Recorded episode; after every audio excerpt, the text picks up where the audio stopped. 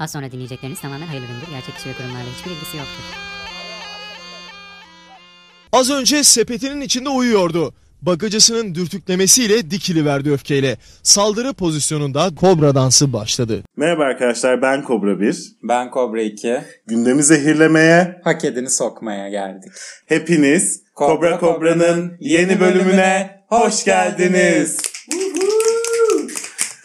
Kobra 1'cim hoş geldik. Hoş bulduk Kobra 2'cim. Yavru kobralarımız özlemişler mi bizi acaba? Bence özlemişlerdir diye düşünüyorum. Evet özellikle buluşmamızdan itibaren bazı teknik değişikliklerimiz oldu. Bu durum yavru kobralarımızın çok dikkatini çekmiş. Buna bir açıklama getirme ihtiyacı doğurdu bu durum bende. Açıkçası bende de doğurdu. Ee, teknik problemler yaşamışız. Geçtiğimiz hafta bir kulak zarı patlamasına sebebiyet vermişiz. Ay bak gene çok yakınında güldüm. Şimdi şimdi şey kararı aldık. Güleceğimiz zaman mikrofondan uzaklaşma kararı aldık. Çünkü e, yeni mikrofonumuz var. Geçen hafta ve bu hafta ilk defa kullanıyoruz bu mikrofonu. Kahkahalarımızı bu kadar kulak zarına e, penetre olacak derecede yükseltip alacağını düşünmemiştik. o yüzden özür dileriz. Daha dikkatli olacağız bu bölüm. Kesinlikle bu özrü diledikten sonra sosyal medya hesaplarımızı hatırlatmak istiyorum. Twitter'ımız Cobra Pod, Instagram'ımız Cobra Cobra Podcast. Ayrıca Spotify'dan Cobra Cobra kanalımızı da takip ederseniz, oradan da bizi dinlerseniz çok mutlu oluruz. Nereden nereden? Spotify'dan. Spotify'dan. Şimdi birkaç haftadır yavru kobralarımız magazinden iyice uzaklaştınız dediler. Hafif başlayalım, birkaç magazin yapalım, öyle gündeme dalalım diyorum. Ne dersin Kobra Biricim? İyi hadi. Çok fazla siyaset konuşmamızdan rahatsız olan yavru kobralar varmış. Bunun geri bildiriminde bulundular bize sağ olsunlar. Biz de onları birazcık düşünüp magazinle başlayalım dedik. Şimdi aslında bence bu bir magazin haberi mi bilmiyorum ama Uludağ'da bir partide Seni ve tipini beğenmiyorum. Diyerek Bahar Candan'a bıçaklı saldırıda bulunan Murat D isimli şahıs serbest bırakıldı ve e, bu kişi Bahar Candan olduğu için mi bilmiyorum. Bunu da insanlara sormak lazım. Yeterli kamuoyu oluşmadı ve e, adam tutuklanmadı. Yani bir kere her şeyden önce e, bu bir magazin haberi değil bana kalırsa 3. sayfa haberi. Bana kalırsa da öyle. E, onun ötesinde şeyi de çok net görmüş olduk. Birinin tutuklanabilmesi için ciddi bir Twitter kamuoyu oluşması gerekiyor. Yoksa normal usulüne uygun veya yargı sisteminin içerisindeki adımları takip ederek bir tutuklama yöntemi tercih edilmiyor. Bunu da çok net görmüş olduk. Bahar Candan gibi birinin makbul kurban kabul edilip buna tepki gösterilmemesi de çok acı bir durum. Kesinlikle ben büyük bir ikiyüzlülük olduğunu düşünüyorum. Ya bu şu demek yani Bahar Candan gibiyseniz tırnak içinde söylüyorum gibiysenizi. Bunu hak ediyorsunuz. Evet. Aynen öyle. Yani buradan bu sonuç e, çıkıyor. İstemesen de çıkıyor. Çıkıyor. Çıkıyor. Çok üzücü. Bu arada ben Bahar Candan'ı severim de. Çok eğlen, müthiş bir televizyon karakteri yani tartışılmaz. Özlem Özden birdir o moda yarışmalarında. Baharcı ikidir yani. Kesinlikle katılıyorum. İyi bir show girl olduğunu düşünüyorum ben de. Rahmetli Nur Yeltaş, Okan Bayülgen'in bu söylemine alınmıştı ama bence alınacak bir şey yok. Gerçekten Bahar Candan da müthiş bir televizyon hayvanı. Yani çok başarılı yapıyor bunu. Fazlasıyla katılıyorum. Ve başına gelen olaydan da bahsedildikçe bir kamuoyu yaratılacağını düşünüyorum. O yüzden burada da bahsetmek istedim açıkçası. Evet geçmiş olsun dileyelim Bahar Candan'a. Bütün kadınların olduğu gibi Bahar Candan'ın da yanındayız her zaman. Kesinlikle öyle. Şimdi yine uzun zamandır aslında çok fazla konuşan ama bizim gündemimizin kalabalıklığından dolayı ve kendisini çok sevdiğimizden ötürü yer vermek istemediğimiz bir isim var. Demet Akalın. Evet sevgili Demet'imizin kızı Hira bir TikTok'ta bir yayına katılmış ve bu yayın Demet Akalın'a 7 bin liraya mal olmuş. Kendisi neler demiş? E, Demet Akalın açıklaması şu yönde. Hira bugün TikTok'ta bir kızın canlı yayına girmiş ve kız sürekli Hira'dan çiçek böcek göndermesini istemiş. Bir baktım kredi kartımdan 7000 TL çekilmiş.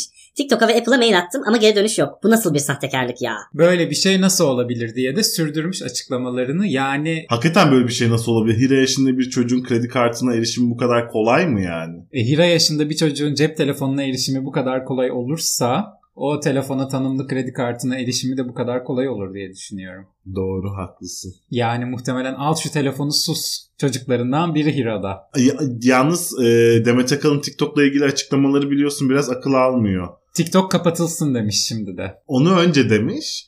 Sonra kızımı takip etin demiş. TikTok'ta çok güzel yayınları var demiş. Şimdi tekrar kapatılsından yana. yani Demet Hanım'a sabırlar diliyoruz TikTok'la olan mücadelesinde. Şimdi Armağan Çağlayan'ın programına katılan Coşkun Sabah hakkında konuşalım istersen. Armağan Çağlayan'ın programında Sayın Coşkun Sabah tutucu bir baba mısınız sorusunu yanıtlıyor ve Bence modern bir babayım. Kızımı İzmir'de gezerken mini şortla dolaştırırım. Ama Mardin'de, Urfa'da falan o mini şortu giydirmem. diyor. Armağan Bey'in tutucu bir baba mısınız sorusunun cevabını hayır efendim mikro milliyetçi bir babayım diye cevaplandırmış Sayın Coşkun Sabah. Kendisine geçmiş olsun dileklerimizi sunalım. Kendisine geçmiş olsun dileklerimizi sunalım. Aynı zamanda tedavisi olan bir rahatsızlığa yakalandığı için de şükretmesini dileyelim. Mikro milliyetçilik mi? Evet. Peki. Tam yeter bu kadar magazin. Şimdi gelelim esas gündemimize. Hı. Kürşat Ayvatoğlu ile mi başlayalım yoksa e, demokrasi şöleniyle mi başlayalım? Ne dersin? Kürta- Kürşat'la başlayalım. Kürtajla başlayalım. Kürtaj'la başlayalım. Kürşat Ayvatoğlu geçtiğimiz hafta gözaltına alındı ve ilk ifadesi ortaya çıktı. Kullandığı madde kokain değil pudra şekeriydi dedi ve adli kontrol şartıyla serbest bırakıldı. Yazık günah o buruna ne olmuştur pudra şekerinden. Gerçekten. Gerçekten. Tabaktan pudra şekeri yalayanını burnundan çekeni de ilk defa duyup görüyorum ben. Kendisi şaka yapma amaçlı pudra şekerini bu şekilde kullandık açıklamasında bulunmuş. Gülmedik. Nasıl bir mizah anlayışı var gerçekten beni bir sorun Yani güldürmeyen bir mizah anlayışı var. güldürmeyen bir mizah anlayışı var. Ve anladığım kadarıyla sadece biz değil e, yakın çevresi, arkadaşları, dostları ve destekçileri ve yardımcılığını yaptığı insanlar da pek gülmüşe benzemiyorlar bu şakanın üzerine. Kesinlikle, kesinlikle. Ee, Ankara Cumhuriyet Başsavcılığı ise bu beraat kararına itiraz ediyor. Ayvatoğlu tekrar tutuklanıyor. Arkadaşlarının ifadeleri tabii bunda etkili oluyor. Yeni deliller oluşuyor. E, sentetik hap bulunmuş evinde. Ona da beyefendinin yanıtı Efendim ben e, başım ağrıyordu. Arkadaşım bana onu baş ağrısı kesici olarak tavsiye etti gibi bir açıklaması olmuş. Gerçekten bu açıklamada dillere destan. E, ikinci göz, gözaltına alındığındaki ifadesinde Bir buçuk yıldır uyuşturucu madde kullanıyorum. Kimseye satmadım. Videonun tamamı izlenilince pudra şekeri değil kokain olduğunu hatırladım. Bu videoyu çeken suç işlemiştir. Şikayetçi olacağım. diye bir açıklamada bulunmuş. Yani- Artık unutacak kadar. yani sonunu videoyu sonuna kadar izlemeden anlamayacak noktaya gelmek. Yani pudra şekeri mi bu başka bir şey mi diye. Yani gerçekten vahim bir tablo diyebilir miyiz? Yani vahim tabii. Süleyman Soylu da Kürşat Ayvatoğlu hakkında bir açıklama yapma gereği hissetti tabii ki. Çünkü bir AK Partili olduğunu beyan ettiği için Kürşat ve bütün AK Partili üst düzey yöneticilerle fotoğrafı olduğu için Süleyman Soylu bir açıklama yapma gereği hissetti. Bir de uyuşturucu denince Türkiye'de akla gelen ikinci isim kendisi biliyorsun. Birincisi kim hayatım? Bizim muhtar neydi adı? Abdurrahman Dilipan. Evet. Sayın Soylu Evet. demiş ki Dönem dönem kullanıyormuş. Satın alıp temin etmiş. Satıcılığı ile ilgili bir bulgu yok. Sizin yanınızda çalışan birisi eroin kullansa suçlusu siz mi olacaksınız? GBT mi alacağız fotoğraf çekilmeden önce? Çürük elmaları ayıklıyoruz. gibi bir açıklaması olmuş beyefendinin. Fotoğraf çekilirken değil de en azından bir işe alım sürecinde veya bir siyasi partide bir görev verirken, yönetici görev verilirken GBT'ye bakılmasında fayda var diye düşünüyorum. hükümetimiz de seninle aynı düşünüyor olmalı ki hayatım. Bir yasa tasarısı meselesi gündemde bu aralar biliyorsun ki. İstersen o konuya gidelim. Kürşat Bey ile ilgili söyleyecek bir şeyimiz yok zaten. Nevşin Mengü ile yaptığı röportaja yönlendirelim yavru kobralarımızı. Bence bir dinlesinler, izlesinler. Evet. Bir fikir sahibi olsunlar. Buradan GBT demişken evet senin açmaya çalıştığın konuya bir gidelim. Meclisten bir türlü geçemeyen güvenlik yasa tasarısının e, yeni bir madde eklenmesi söz konusu olmuş. Bu maddeye göre de e, sadece kişinin kendi GBT'si değil artık birinci dereceden akrabalığı bulunan ailesinin GBT'sine de bir e, olağan dışılık mevzu bahisi olduğunda kişiler işe alınmayacakmış. Yasa tasarısı hakkındaki şüpheler ise e, aynı zamanda kişisel verilerin korunma kanununun da çiğnendiği. E tabii ki öyle. Tabii ki Anayasaya öyle. aykırı bir yasa tasarısı diyor Özgür Özel CHP'den. Yani Özgür Özel'i doğrulamak istemezdim ama doğru söylüyor. Çünkü şöyle bir durum var bir kere kişisel verilerin korunması kanununda. Ancak şahıs olarak kendi şahıs bilgilerini paylaşabilirsin. Sen şahıs olarak işe başvurdun diye senin amcanın, halanın, teyzenin, ananın, babanın, kuzeninin GBT'sine bakılamaz. Bu insan haklarına aykırı bir durum. Dediğin gibi kişisel verilerin korunması kanununa ve anayasaya da aykırı bir durum bu. E şimdi bu yasa tasarısını meclisten nasıl geçemediğini de yavru kobralarımıza istersen tekrar aktaralım. E, mecliste oylama yapılacak. Meclis Başkanı Mustafa Şentop yerine onun vekili var orada ve CHP'li vekiller hadi oylamaya geçelim diyor. Bunun üzerine AK Partili ve MHP'li vekiller bahçede lokantada takılırlarken bu oylama gerçekleşiyor ve muhalefet oylarıyla reddediliyor bu yasa tasarısı. Bunun üzerine Mustafa Şentop Bunu tekrar oylayacağız. Sizi pişman ederim. diyor. gibi tekrar ve tekrar anayasaya aykırı şekilde davranarak bir de üzerine insanları tehdit ediyor. Bir yıl süresi varmış biliyorsun bu yasa tasarılarının tekrar gündeme gelebilmesi için. Evet öyle. Reddedildi bitti. Bitti. Bir sene sonra bir tekrar. kulis bilgisi de var elimizde. Ee, Sayın Cumhurbaşkanımız eğer bu tekrar olursa o bahçeden içeriye girmenize gerek yok demiş vekillerine. Aa. Bilmiyorum ne kadar doğru ne kadar Sen, yalan. sen bu kulis haberini nereden eriştin? Fahrettin Altun mu aradı? Seni nedir yani? Kimle ne gibi bir samimiyetin var da senin böyle kulis bilgilerinden haberdarsın? Artık haberci olduk hayatım. Hadi Özışık mısın sen? Şey Nagihan Alçı mısın sen? Nasıl bir kulis bilgisine haizsin yani? Doğru insanları takip ediyoruz artık biz de kaynak olarak. Ne Hadi yapalım? bakalım. Buyur hayatım. Açıkla yavru kobralarımıza hukuken nedir ne değildir. Yani nedir ne değildir? Başta söyledim zaten onu. Her şeyden önce bir de bir şey daha ekleyeyim o zaman hukuken. Suçun ve cezanın şahsiliği ilkesine de aykırı bir durumdur bu. Yani bir kişi bir suçu işledi diye onunla herhangi bir şekilde akrabalık veya yakınlık ilişkisi olan kişilerin de bir şekilde işe alınmayarak veya başka şekillerde cezalandırılması dediğim gibi suçun e, kanuniliği ve cezanın kanuniliği ve şahsiliği ilkelerine aykırı durumlar. Kesinlikle katılıyorum. Ee, aynı zamanda neyin önü açılmak isteniyor bununla? Niye bu yasada bu kadar ısrarcılar? Açıkçası bunu da e, bir nedense insan düşünüyor işte. Yani düşünmeye gerek yok diye düşünüyorum bense. Bizim yerimize düşünen çok fazla kişi var ve bizim düşündüklerimizin de hiçbir önemi yok. O yüzden böyle oturup da düşünmemizin de bir şeye faydası olacağını sanmıyorum. Her şey zaten ortada diyorsun. Aynen öyle. Ee, şöyle bir şey eklemek istiyorum. Bunların e, bazı ülkedeki büyük kararların, alınan bütün büyük kararların veya yapılan büyük değişikliklerin zamanlarının bir- birbirlerine çok yakın olması da benim çok dikkatimi çekiyor. Daha iki hafta önce hatırlıyorsan harp okullarına girişte irticai faaliyette bulunmama mecburiyeti kaldırıldı. Şimdi ise onunla tam tersi çelişen işe alımda yakın akrabaların GBT'sine bakılma gibi bir şey getirildi. Bunlarla ne amaçlanıyor, nereye varılacak, nasıl bir hal alacağız bilmiyorum. Yani bunlarla ilgili öngörülerde bulunup Uğur Mumcu gibi bir nosyon da yüklenmek istemiyorum üzerime. Tabii Ama ki. bunların bu kadar yakın tarihli olmaları, birbirlerine yakın zamanlarda yapılmaları, son hızla, olabildiğince hızlı bir şekilde yapılmaya çalışılmasının bir nedeni olduğunu düşünüyorum ben. Bu nedenin de ne olduğunu herkes kendince bir düşünüp çıkarımda bulunsun istiyorum. O zaman bu demokrasi şöleninden devam edelim istiyorum ben. Hay hay efendim buyurunuz. Buyuralım. Devlet Bahçeli Twitter'dan kendisine hakaret ettiğini söylediği şahsa bir hakaret davası açmış geçtiğimiz yıllarda. Şahıs Kocaeli'de yaşamaktaymış. Hakim Bahçeli'yi Vatandaştan üstünlüğü yok. Gelip ifade vermeli. Siyasi parti lideri olması bu durum için hiçbir değişiklik yaratmıyor. demiş ve bu hakim hakkında bir soruşturma başlatılmış. Bu da demektir ki Devlet Bahçeli'nin vatandaştan üstünlüğü varmış. Evet aslında bu bize bu sonucu gösteriyor. Evet çok açık ve net bir şekilde gösteriyor. İşte burada da şöyle bir durum var. Hukuki dinlenirlik hakkı aslında. Ee, sadece genel başkan olmakla ilgili değil milletvekili olmakla da alakalı onu da değerlendirmek lazım. Ama her ne olursa olsun bir konuda suç duyurusunda bulunuyorsanız veyahut da şikayetçi oluyorsanız bu konuyla ilgili bir ifade vermeniz gerekiyor. Bulunduğunuz pozisyon bu ifadeyi vermek ya da vermemekle ilgili bir durumu etkile hiçbir şekilde etkilemiyor. O yüzden Devlet Bey'in ifadeye çağrılması çok normal bir şey. Bir de Devlet Bey'i hakaret ettiği için değil kendisine hakaret edildiği için ifadeye çağrılıyor. Yani hakkını savunması için ifadeye çağrılıyor. Bunda bu kadar büyütülecek veya işte hakime soruşturma başlatılacak kadar ne var?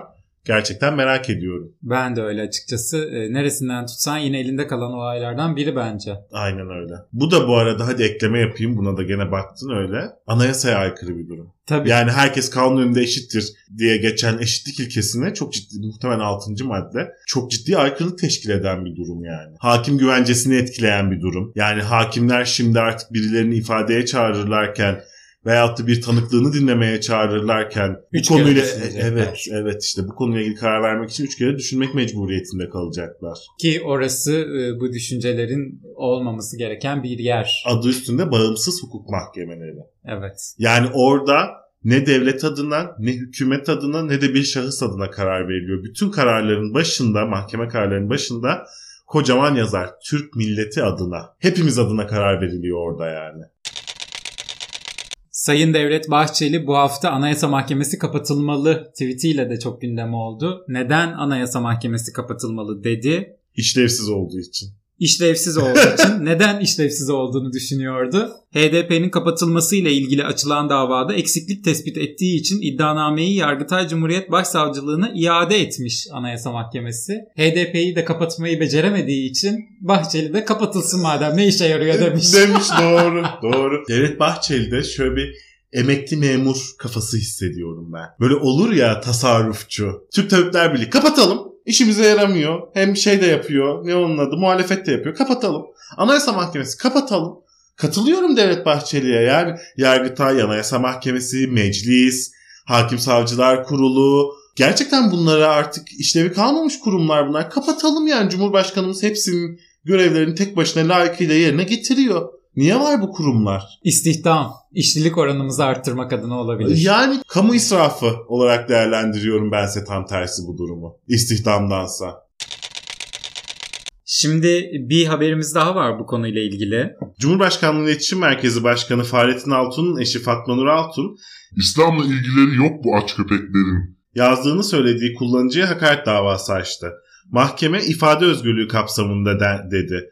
Ardından Fahrettin Altun yargıyı hedef alan bir açıklama yaptı. Bunun üzerine hakim hakkında soruşturma başlatıldı. Fahrettin Bey'in açıklamalarını e, seslendirelim istersen. Kısa bir açıklama zaten. Demokrasi, insan hakları ve adalet idealleri doğrultusunda elbette bağımsız Türk yargısı içine sızan, adalet tesisi ve temini için çalışmak yerine ideolojik körlükle, örgütsel sahiplerle ve vesayetin hevesiyle hareket eden unsurlarla mücadele edeceğiz. Adalet mülkün temelidir.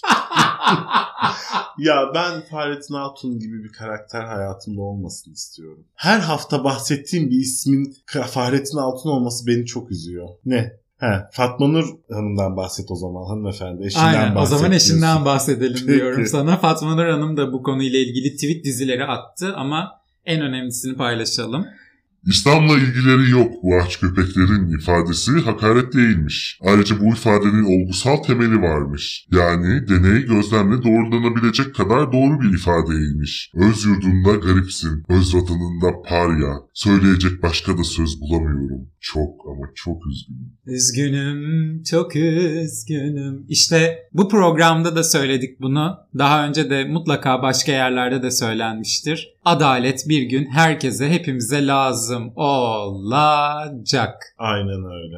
Ama işte bu kararı veren hakime soruşturma açılırsa Bahçeli'yi ifadeye çağıran hakime de soruşturma açılır. Yani hakime soruşturma açmak öyle kolay ve çok sık yapılmış bir şey değil. Yani bunun araştırılması gerektiğini düşünüyorum ben. Geçtiğimiz 10 yıl ve 2010'a kadar olan hakimlere açılan soruşturmalar yıllık kaç tane düşüyor şeklinde. Çünkü yani hakikaten olacak bir iş değil. Bunun böyle işte süreçleri var, prosedürleri var, hakim savcılar kurumundan izni var, bilmem nesi var ama gördüğünüz gibi artık haftada en az 2-3 hakime soruşturma açılıyor ülkemizde. Yani kararı beğenmeyince soruşturmaya gidiliyor derhal. Benim anladığım bu. Bak Adalet Bakanlığı nasıl çalışıyor.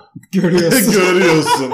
ya. Online mahkemelerde iyi dinlendiler ama onun azmiyle çalışılıyor Evet. şu an muhtemelen. Yani Adalet Bakanlığı gördüğün gibi en ufak bir yerel mahkeme hakimine kadar herkese müdahale ediyor yani bir noktada. Sonuna kadar. Aynen öyle. Sonuna kadar. O yüzden diyorum işte ya hani az önce söyledim gerek yok kapatalım yani diğer kurumları. Cumhurbaşkanlığı tek başına kal kalırsa çok daha rahat ve net olur her şey. Vallahi aynı fikirde olmaktan başka bir seçeneğim yokmuş gibi hissediyorum. Çünkü Fahrettin Altun denen kişi bu arada bu hakime tırnak içinde ayar verip soruşturma açılmasına sebebiyet veren kişi ne Adalet Bakanlığı'yla ne Hakim Savcılar Kurumu'yla ne de yargının herhangi bir koluyla hiçbir şekilde alakası olmayan bir isim. Evet. Buna rağmen söylediği iki kelimeyle attığı üç tweetle bir hakim hakkında soruşturma başlatılıyor. Yani diğer kurumlarımıza çok da ihtiyacımız kalmamış gibi görünüyor.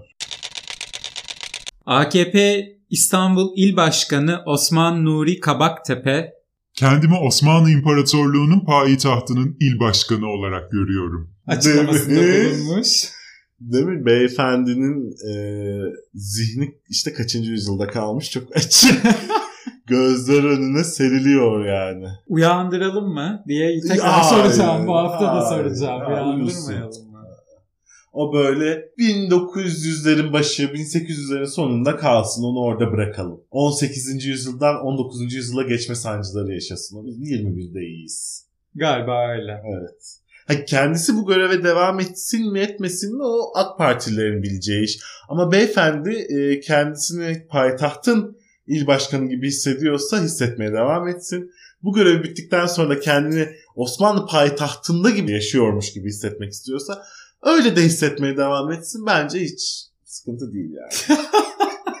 Çünkü ben de hala nedense ısrarla kendimi Türkiye Cumhuriyeti'nin İstanbul şehrinde yaşıyormuş gibi hissediyorum. Sanki bu şehir hala Türkiye Cumhuriyeti'nce, onun bürokratlarınca, onun işleyiş sistemince yönetiliyormuş gibi hissediyorum. Halbuki öyle değil. Her şeye rağmen istedim. Her şeye rağmen üstelik hala cumhuriyetmişiz gibi davranmıyor muyuz hepimiz? Bırakalım beyefendi de kendi payitahtta hissetsin canım. Ne var bunda? Kimsenin hissine kimse karışamaz diyebilir miyiz? Evet. evet. Karışmamalı diyelim. Karışmamalı. Sen hiç sevmiyorsun. Ben sevmem çoğu şeyi zaten. Neyden bahsediyorsun? Ee, koronadan bahsedeceğim. Koronayı seven var mı? Hayır sen bir de hayır bu ne yani? Bir de beni sen sevmiyorsun. Var mı koronayı seven bir? Sen seviyorsun galiba. ben de hiç sevmiyorum. Sen bahsetmeyi de sevmiyorsun. Evet çünkü yani artık. Ee, yani. Ama işte bahsedildikçe birilerinin rahatsız olacağını düşünüyorum. En azından işi bu olanların rahatsız olacağını düşünüyorum. Korona var. Koronanın mutasyonlu halleri var.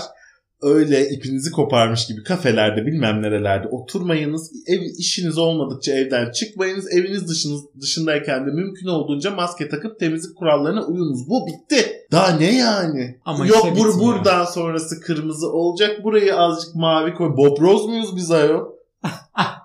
Koronavirüsle böyle mi mücadele ediyoruz yani? Tam olarak söylediğin e, haber gerçek olmuş bu hafta. Bir A Haber haberinden bahsediyorum. Risk haritamız güncellendi. Biliyorsun ki artık yeni sokağa çıkmalar bilmem neler var. Renklendirme ölçeği değişti. 100 binde 100 ve üzeri kırmızı sayılıyordu eski haritamızda. Artık 100 binde 200 üzeri kırmızı sayılacak. Bu sayede daha az ilimiz kırmızı olması bekleniyordu ama Daha fazla elimiz kırmızı oldu.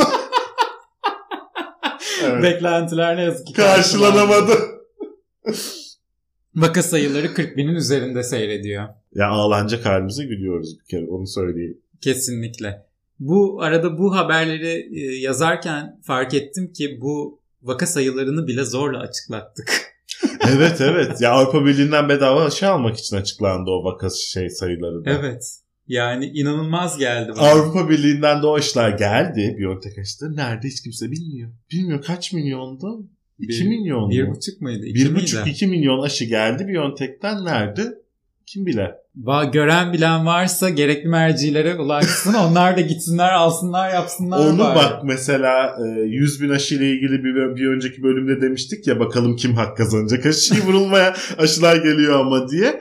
İşte o 1,5 milyon 2 milyon Biontech aşısını da kimin vurulacağını öğrenemedik bile. O kadar hak eden isimlere gitti bence. Bence memleketimizin önde gelen isimlerine. Evet kesinlikle öyle. Şifa olsun Şifa diyelim. olsun. Şifa olsun. Gözümüze Şifa. değil. Değil. Öyle la- bizimkisi laf olsun beri gelsin. Biz aşı çıktı vurulacak dendiğinde daha hiçbir zaman aşı olmayacağımızı kabul ettik.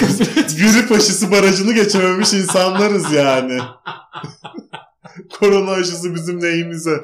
Ne, biz, ben seneye bu civarlar düşünüyorum kendime uygun olursa. Gelir mi diyorsun? Gelirse. Hiç zannetmiyorum. Ben iki seneden önce bize aşı sırası geleceğini. Hiç Hak etmiyoruz biz o kesin zaten de. Hani artık kalanını. Artık kalanını. İstemeyenlerinkini. Yeni tedbirler açıklandı. Sayın Cumhurbaşkanımız açıkladı bu tedbirleri. Ramazan ayında lokantalar ve kafeler kapalı olacak. Fakat teravih namazı serbest. Namaza gidebilirsiniz. Teravih namazı galiba cuma gibi ama. Şeyle kılınması gerekiyor. Cemaatle kılınması farz. Yani hiç kılınmaması da mümkün de. Yani hayır tabii ki öyle de.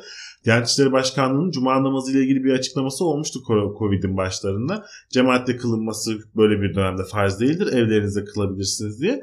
Demek ki o durum teravih için uygulanamıyor yani. Bilemiyorum bunun bir de anlaşması nasıl, neye göre yapılıyor, kimle bunun pazarlığına oturuluyor, buna nasıl karar veriliyor anlatabiliyor. O konuyla ilgili de bir fikrim yok. Çünkü hep söylediğimiz gibi bir tane kitap baz alınıyor. Bu din, dinle ilgili açıklama yapan herkes, İslam'la ilgili açıklama yapan herkes bir tane kitaba atıfta bulunuyor ama dediğin gibi cuma namazları cemaatsiz kılınabilirken teravihler gene cemaatle kılınsın deniyor gibi. Yani bana inanılmaz enteresan geldi. E, hafta sonları sokağa çıkmıyorsunuz. Akşam 9'dan sonra asla zaten kafanızı uzatmıyorsunuz ama teraviye gidebiliyorsunuz. Lokanta ve kafeye şu anda gidebiliyorsunuz ama Ramazan başladığında ona da gidemeyeceksiniz. Yani, Yani. surat ifadesi yapıyorum neden diye. Neden diye evet.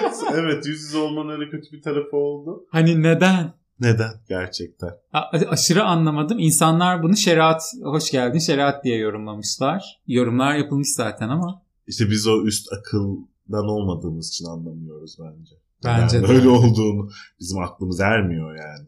Benimki ermiyor. Ben Benimki de. hiçbir anlam veremiyorum bunlara Ben de. dediğin gibi yani. O, o orada kılınsın, bu burada kılınmasın. Bu saatten sonra çık, bunun için çıkma. Bunun için çıktım diye çıkıp bunun için çıkarsan çıkarken şuradan geç de falan. Ne böyle arkadaşım çıkacak mıyız, çıkmayacak mıyız? Ne için, nasıl bir çifte standart bu yani?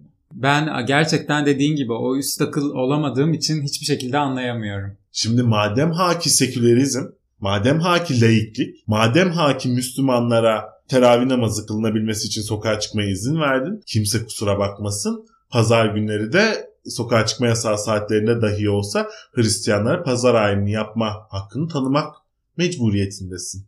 Aynı hakkı Yahudilere tanımak mecburiyetindesin Katılıyorum. gibi yani bu hiç benim anlam veremediğim şeyler. Osman Nuri Kabaktepe bu durumu anlayabilir mesela bizim anlayamadığımız bu durumu gibi geliyor. Tabii o hem üst akıl hem de Osmanlı döneminde yaşam sürüyor. evet. Sağlık Bakanı Koca'ya çok konuşulan AKP kongreleri de soruldu. Ki bu kongreyi yapan sadece AKP değildi. Deva Partisi'nin de böyle büyük bir kongresi oldu. Bunu tekrar ve tekrar hatırlatmak isterim. Bu konuyu gündemde tutmanın kimseye faydası yok. Buradan bir ayrıcalık hikayesi çıkarılmamalı. Diyor Sayın Koca. E ne çıkarmalıyız?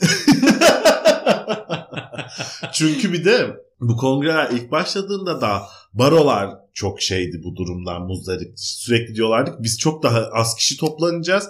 Bize genel kurul yaptırın. Yani baro genel kurulu bu şey değil yani bir parti bilmem ne değil falan diye barolara hala müsaade edilmedi diye biliyorum. Diğer vakıflara, derneklere de aynı şekilde veya Deva Partisi dışındaki diğer partilere. Ama işte burada şunu anlamıyorsun. AKP ve MHP artık devletin birer parçası halinde. Evet. Yani onlar bir hükümet, e, bir siyasi parti gibi değil artık. Devletin bir kurumu gibi çalıştıkları için tabii ki AKP'nin ve MHP'nin kurulları, kurultayları, büyük kongreleri yapılacak. Bu zaten bir ayrıcalık değil. Sayın Değil. Koca da bunu söylemeye çalışıyor aslında. Bu ayrıcalık hikayesi çıkarmayın buradan. Bu olağan. Aynen öyle olması gereken bir Olması şey. gereken. Normali bu zaten Evet. diyor. Yani Haklı. haklı. O bu bahsi geçen kongrelerden birinde AK Parti Genel Başkanı ve kongrede AK Parti Genel Başkanı adayı Sayın Cumhurbaşkanımızı yeniden AK Parti Genel Başkanı seçmek gibi gerçekten kutsal sayılabilecek bir görev icra ediliyordu orada. Tarihte bir ilk muhtemelen ve ilk olarak da kalmaya devam eder diye düşünüyorum. Türkiye Yok, tarihinden var, bahsediyorum. Var var. Geçen büyük kongre de öyle oldu. O zaman da hem Cumhurbaşkanıydı hem AK Parti Genel Başkanıydı hem de tekrar AK Parti, Parti Genel Genel Başkanı seçildi. Öyle hatırlıyorum yanlış hatırlamıyorsam ama böylesine büyük bir görev icra edilecekti orada. Ne münasebet, neyin ayrıcalığı? Tabii ki bu yapılacak yani. Fakat AKP İl İstanbul İl Başkanlığı'nda 37 kişinin testi pozitif çıkmış. Yine az önceki gibi bir kulis bilgimiz de var. Ee, Erdoğan'ın bu kişilere artık Covid olduğunuzu sosyal medyadan açıklamayın dediği bilgisi de var elimizde. Ha, bu uyarı gelene kadar öğrenebildiğimiz 37 diyorsun. Evet. Anladım. E geçmiş olsun. Geçmiş olsun diyelim. geçmiş olsun. Göz göre göre. Göz göre göre. Biz bunun için yapmayın dedik aslında. Yoksa AKP kongresiymiş, MHP kongresiymiş, CHP kongresiymiş. Gerçekten hiç önemli değil Evet benim yani için. benim için de öyle. Yapsınlar online yapsınlar yapmasınlar gerekirse olağanüstü hal ilan edilsin ve parti genel başkanları 5 yıl daha parti genel başkanlığına devam etsinler. Bir şey olsun ama bu insanlar mecburi bir şekilde bir araya gelmesinler bu kadar dudak dudağa olmasın bu insanlar yani. O zaman herkese bir şöyle topluca geçmiş olsun diyelim mi yine bu korona? 40, 40 bin kişiye buradan toptan hepsine. E diyelim tabii ki geçmiş olsun yazık günah insanlar. Çok üzücü bir şey yani. Allah kimsenin başına vermesin. Ee, ayrıca bugün gerçekten çok çok çok üzüldüğüm bir haber, bir gelişme de yaşandı. Sağlık Bakanlığı'ndan yardım isteyen e, ve bu çağrılarına bir türlü sonuç verilemeyen Aslı Özkısırlar hastanede yatak bulunamadığı için hayatını kaybetti. Ve e, Aslı ölmedi, öldürüldü hashtag de sosyal medyada çok fazlasıyla gündem oldu. Twitter hesabından da e, gelişmeleri gün be gün paylaşıyordu Aslı. Bozyaka Araştırma Hastanesi'nde bir doktor vardı. 25 gündür yatak bulamıyordu. Durumu kötüydü. Doktorlar da bunu söyledi. Bu süreçte nefesi kesildi. Ciğerleri su topladı. Durumu ağırlaşınca Yeşilyurt Devlet Hastanesi'ne kaldırıldı. Orada yoğun bakıma alındı. Orada da yer olmadığı için Ege Yaşam Hastanesi'ne kaldırıldı. Durumu giderek kötüleşti. Bu sabah da vefat etti açıklamasında bulunmuşlar. Ee, çok vahim. Çok vahim. Çok vahim. Ama bu sadece e, duyduğumuz, bildiğimiz olaylardan birisi. Bunun gibi çok olay yaşanıyor. Ben 6 aydır küçük bir yerde olduğum için bunları çok daha rahat gözlemleme şansım oldu. Çok daha fazla duyumlarım oldu. Yani İstanbul'daki hastaların Çorlu'ya, Tekirdağ'daki hastaların Kırklareli'ye, Edirne'ye götürüldüğü durumlar yaşandı yani. İnsanlar nedense bu gerçekliğe alıştılar mı artık? Aslı Hanım'a Allah'tan rahmet dileyelim Ee, ve konunun yeterli kamuoyu oluşturması için bir dilekte bulunalım. Yani konunun yeterli kamuoyu oluşturması değil buradaki çözüm. Buradaki çözüm hastane kapasitelerini arttırmak. Hastane kapasitelerini arttıramıyorsan o kadar çok kişinin hastalanmasını engellemek. Tabii ki. Dileğim zaten bunu içeriyor. Yani o yüzden Sen de açıkladın iyi oldu. rica ederim. Şimdi yine gündemden düşmeyen ve aslında düşmesini de istemediğimiz bir yandan da senin dediğin gibi gündem değiştirme çabasına hizmet eden e, kendi içinde garip paradokslar oluşturan İstanbul Sözleşmesi meselesi var. Ya ben bu konuyla ilgili artık son yorumum şu olacak benim. Ee, tatava yapma uygula geç. Asla kaldırılmasını istemiyoruz. E, bir yandan bunun konuşulması gerektiğini de düşünüyorum. Ama dediğin gibi bunun bir gündem değiştirme çabası olduğunu bilerek konuşmakta fayda var diye düşünüyorum. Evet. Ee, anladığım kadarıyla son zamanlarda İstanbul Sözleşmesi kaldırılsın mı herkesin kafasında bir soru olduğu için anket şirketleri de bununla ilgili bir araştırma yapma gereği duymuşlar. Metropol anket şirketinin yaptığı araştırmaya göre halkın çoğunluğu İstanbul Sözleşmesi'nin kaldırılmasını onaylamıyor. E, parti bazında bence çok ilginç sonuçlar veriyor bu. AK Partililerin %47'si onaylarken %27'si çekilme kararını onaylamıyor. Bence 27 büyük bir rakam. büyük bir rakam. CHP'lilerin %88'i onaylamıyor. MHP'lilerin ise %31'i İstanbul Sözleşmesi'nden çekilmemizi onaylamıyor. Bence büyük rakamlar. Dediğim gibi bu İstanbul Sözleşmesi'nden çekildim, ay çekilmedim, çekiliyorum şimdi çekileceğim konuları tamamen e, bazı kesimleri bu İstanbul Sözleşmesi'nden çekilmesini talep eden bazı kesimleri memnun etmek ve e, yakında yapılacak ilk seçimlere e, canlı ve heyecanlı tutmak için yapılan bir şey olarak değerlendiriyorum ben. Ha bu iyidir kötüdür demiyorum. Bunun yapılması bile bizi nelerle karşılaştırdı. Onu da çok net gördük geçtiğimiz haftalarda. O yüzden hiç onaylamıyorum yani ben de tartışılmasını bile. Dediğim gibi yani son fikrim tatava yapma uygula geç oluyor bu konuyla ilgili.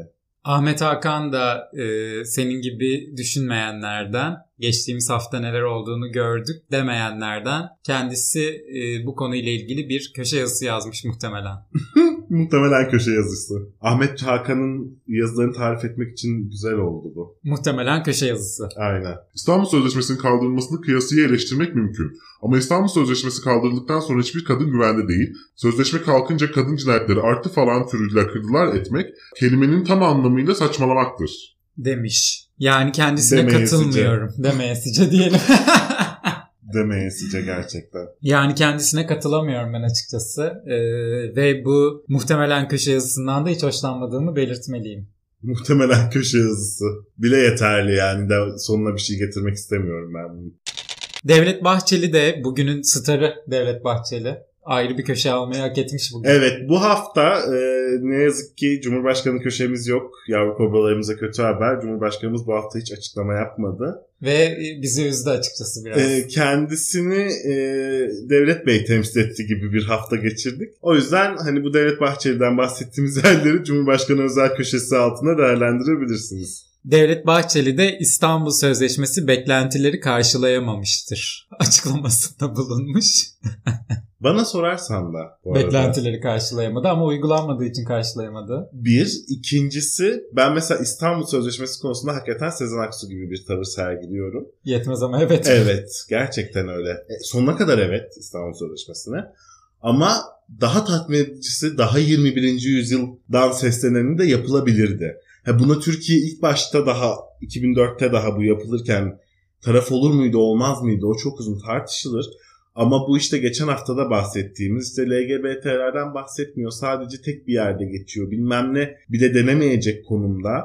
Toplumun bütün bunu da tırnak içinde söylüyorum azınlıklarını kapsayan e, bütün şiddet mağduru özel toplulukları içinde barındıran bir sözleşme yapılabilirdi. Evet daha tatmin edicisi yapılabilirdi.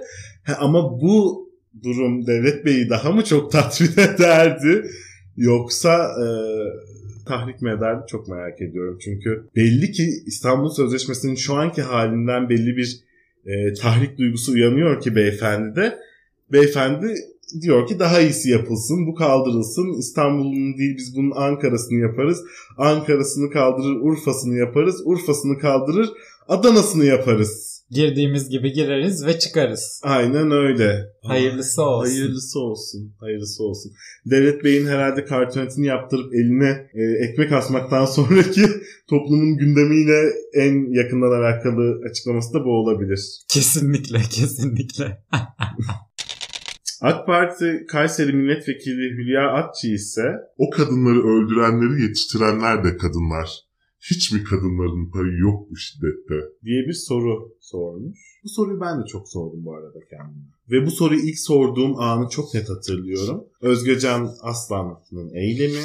Kadınlar eylem yapıyorlar. Kadın polisler kadınlar öldürülmesin diye eylem yapan kadınları tutukluyorlar. Yerlerde saçlarından tutup sürüklüyorlar falan böyle görüntüler bir de. Onu ilk gözlemlediğimde, deneyimlediğimde ben bu soruyu sormuştum. Ya bir kadın polis nasıl böyle bir şey yapabilir? Yani orada onun da hakları savunuluyor. Kadınlar öldürülmesin deniyor. Ve bunun karşısında bir kadın polis bunu diyen bir kadını yerlerde sürüklüyor falan gibi. Bunu görünce bu soruyu ben de sordum yani. Ama kusura bakmasın ee, neresi kalındı? ne hanım? Hülya Hanım. Ama Hülya Hanım kusura bakmasın. Ee, bunun cevabını ben şöyle buldum. Hayır bunun suçlusu kadınlar değil. Bunun suçlusu toplum. Bunun suçlusu e, şu anki sağ diye e, tabir ettiğimiz kesimin anlayamadığı toplumsal cinsiyet, toplumsal cinsiyet rolleri ve bunların insanlar üzerinde oluşturduğu baskılar. Yani gerçekten oraya getirecektim ben de lafı. O çocuğu da yetiştiren bir kadın dediği anda zaten kaybediyor tartışmayı. Tam olarak Aynen bu öyle. söylediğin nedenden dolayı. Çocuğu da hala kadının kendi kendine büyütmesi gereken bir şey olarak görüyor. Sözleşmenin karşısında yer almasına da o yüzden şaşırmıyorum. Çocuk İki kişiyle yapılan ve iki kişinin yetiştirdiği bir şeydir. kesinlikle kesinlikle sadece kadına bunu yüklemeyi de kendisine bir borç bilmiş. İşte bu da dediğimiz, hep bahsettiğimiz toplumsal cinsiyet rollerinin getirdiği bir şey. Hülya Hanım'ın cümlelerinin geçerli sayılabilmesi için çocuk doğduktan sonra anne çocuğunu alarak bir dağ başına yerleşmesi ve İzole olması. kendi Evet. kendine izole bir biçimde o çocuğu yetiştirmesi gerekirdi ki Hülya Hanım'a evet ya bu çocuğu da bir kadın yetiştirdi diyelim. Aynen öyle. Yani çocukları toplum yetiştiriyor. Kimse kusura bakmasın. Kesinlikle öyle. Hazır İstanbul Sözleşmesi ve sağ kesimle bu kadar uğraşmışken Saadet Partisi'nin yayın organı Milli Gazete'den de bir bahsedelim istiyorum. Resmi gazeteden sonra en çok okuduğumuz ikinci gazete. Ben Milli Gazete'yi de resmi gazete zannediyordum bir ara. bir Öyle bir ismi var ama Evet. değil mi? Ama halbuki tamamen Saadet Partisi'nin e, Milli Görüş isminden ilham alınmış bir isimmiş Milli Gazete. Ve tamamen Saadet Partisi'nin çok değerli fikirlerini halka buluşturmak adına işlev gören bir gazeteymiş. Evet. Sağlık Bilimleri Üniversitesi hedef alınmış bu gazetede ve toplumsal cinsiyet eşitliği dersi hakkında Sağlık Bilimleri Üniversitesi'nde soruşturma başlatılmış. Soruşturmalar haftasındayız adeta. Soruşturma soruşturma üstüne. soruşturma soruşturma. Güzel ama bak sorgulayan bir millet olmuş. Hep diyorlar ya koyun gibi koy. Asla yani bak soran ve soruşturan bir milletiz ne güzel. Fakat toplumsal cinsiyet eşitliği dersinin hangi unsurları acaba Saadet Partisi'nde rahatsızlık uyandırdı onu çok merak ettim ben. ben de öyle. Hazır yayın organlarından bahsetmişken yeni, başka bir yayın organına geçiş yapalım istiyorum. En sevdiklerimizden biri mi? Milli Gazete'yi sevdiğimiz kadar sevdiklerimizden biri. Yeni Şafak. Yeni Şafak gazetesi yazarı Yusuf Kaplan İki asır önce, önce yüzümüzü ardından yörüngemizi yitirmeye başlamamızla birlikte yaşanan ontolojik ve epistemolojik yok oluş sürecinin sonunda bu ülke bizim elimizden alındı. Kimse bana Türkiye'nin bağımsız olduğundan filan söz etmesin. Ekonomide bağımsız değil, kültürde bağımsız değil, eğitimde bağımsız değil, hariciye de bağımsız değil. Bir avuç baronik, masonik, seküler cemaat, bir avuç devşirme çete ülkenin kaderine hükmediyor. buyurmuş. Muhteşem bir köşe yazısı. Esra Elönü'nün kimden örnek aldığı şu anda belli oldu bence. Rol modeli diyorsun. Rol modeli diyorum çünkü çok benzer kelimeler, çok benzer ifadeler. Ben üzerine durulması gereken bir açıklama olduğunu düşünüyorum. Çünkü beyefendi ontolojik ve epistemolojik e, yok oluş sürecinden bahsetmiş. Valla ontoloji dediğimiz şey bildiğim kadarıyla varlık felsefesi, epistemoloji dediğimiz şey de bilgi felsefesi. Beyefendi bu nasıl bir süreç ve sonunda nasıl bir ülke elinden alınma e, senaryosu kurduysa uzun uzun bunu açıklaması gerektiğini düşünüyorum. Ya da Aristoteles'ten ders alması gerektiğini. Bu da ihtimallerden biri. Ama uzun lafın kısası beyefendi e, bağımsız değiliz diyor. Bize diyor bir avuç baronik, masonik, seküler cemaat diyor ve devşirme Ayrıca çete. türban karşıtılar muhtemelen. E, Bunu da ben sekülersen zaten sekülerin altında direkt sokuluyor o türban karşıtlığı. Valla bir e, cemaat bünyesinde nasıl masonizmi, baronizmi ve sekülerizmi barındırabiliyor çok merak ediyorum. Yani cemaat ve seküler kelimesi nasıl bir araya gelip bir arada böyle ateşle barut gibi bulu hani parlamadan yanmadan durabiliyor çok merak ediyorum gerçekten. Serdar Bağcan'ın muhafazakar solu gibi bu yani seküler cemaat nasıl bir şey? Kendisinin kalemi çok kuvvetli. Bence bu sorularına da cevap verecektir haftaya. Umarım dinler ve cevap verir. Ger hakikaten merak. Seküler cemaat nasıl olabiliyor? İstersen kendisini çağıralım haftaya konuğumuz olsun bize anlatsın. Ya hiç gerek yok diye düşünüyorum. Ben yani yarın uyandığımda beyefendinin adını bile unutacağım biliyorsun.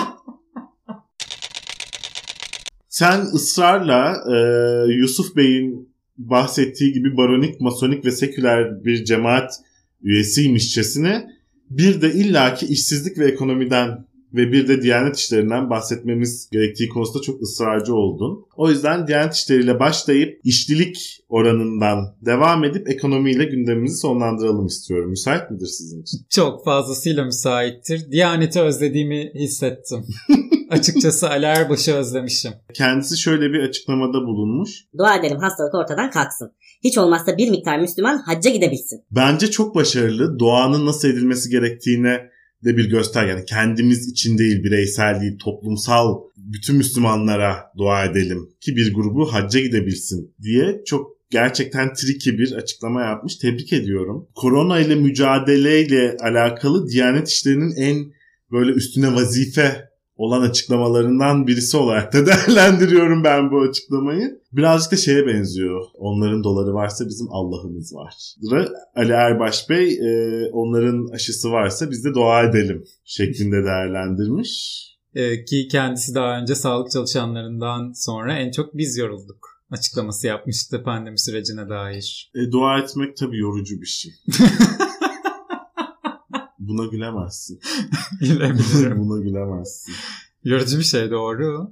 Tabii canım. Herhangi bir beklenti çok yorucu. Duada bir beklenti olduğu için aslında neticesinde temelinde. Ali Erbaş Bey de işte bütün dualarımızın temelinde bir miktar Müslümanın hacca gidebilmesi olması gerektiğini buyurmuş. Yoksa birileri ölmüş, birileri yatak bulamamış, birileri hastalanmış. Hayır, hayır, hayır, hayır, hayır. Birileri birkaç Müslüman neydi? Bir miktar, bir miktar hacca Müslüman hacca gidebilsin. gidebilsin diye hep birlikte dua edelim. Diyanet son bir mesaj daha yayınlamış. Kaş almak caiz değildir demiş. Yeni bir güncelleme tıpkı geçen haftalardaki sezeryan güncellemesi gibi. Güzel bir e, dengeleme şeyi olmuş, e, açıklaması olmuş. Çünkü demiştik ya dua edelim ne kadar üstlerine vazife diye. Bir tane de demiş ne kadar üstümüze vazife olmayan bir konuda açıklama yapabiliriz diye bu kaş alma mevzusunu tercih etmişler. Tebrik ediyoruz. Gündem olmayı başaran bir kurum. O günde söylediğim şeyi tekrar etmek istiyorum aslında. Bence inanan insanları daha fazla rahatsız etmeli. Tabii ki öyle. Yani kaş almak sana ne ya? Tövbe ya Rabbim Diyanet İşleri Başkanı oturup Kim sezeryan doğurabilir, kim kaş alabilir. falan ya Enteresan. Yani ama işte bu şunun eseri. Ee, ülkeyi yöneten tek kişi e, milletin kaç çocuk doğuracağından e, yatak odasındaki yastığının altına kadar şeylere müdahale ediyorsa bunun ardından Diyanet İşleri de işte güzellik salonlarından kadın doğum merkezlerine konuyla ilgili işte e, göndereceğimiz nude'ların içeriklerinden ve e, sayılarından işte kaş almaya kadar e, fikir beyan etme görevini üstlerine haiz görüyorlar.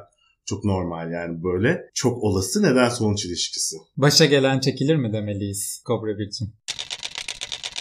TÜİK Türkiye'de işsizliğin azaldığını iddia ederken Rize'de çay fabrikasına 210 işçi alımına 23 bin kişi başvurdu. Adana'da ise belediyenin 200 işçi alımı ilanına 45 bin üniversite mezunu başvurdu. Diye iki tane haberin var işçilikle ilgili. İşte ne kadar kalifiye elemanımız var. Cumhurbaşkanımız haklıymış. En kalifiyesi en ucuzu bizde. Niye bizde fabrika açmıyorsunuz? Demekle çok haklıymış yani. Gelin yatırımınızı bizde yapın diyor. Bak belediye Katılıyorum. 200 tane işçi istiyor. 45 bin üniversite mezunu başvuruyor. Daha ne olabilir? Daha ne olabilir yani? Gökte ararken yerde mi bulundu? e bu hafta Cumhurbaşkanı köşesi olmadığı için biraz üzüldüm açıkçası. Özletti. Ee, evet Cumhurbaşkanımız bu hafta açıklama yapma görevini başta da söylediğimiz gibi Devlet Bahçeli'ye Bahçeli'ye bıraktı. bırakmış. Umarım geri alır. Uzun soluklu bir 1 Nisan şakasıdır umarım. Şaka Ee, yaptım diye uzun- çıksın istiyorum. Uzun soluklu bir 23 Nisan kutlaması da olabilir. Deyip bu haftayı kapatmak istiyoruz. Haftaya görüşmek üzere arkadaşlar. Haftaya görüşürüz. Hepinizi seviyoruz. Kendinize dikkat edin. İşleri bitince sakinleşiyorlar. Sonra yeniden sepete. Neyse ki buna razılar. Aksi halde yılanların öcü durumu ortaya çıkardı.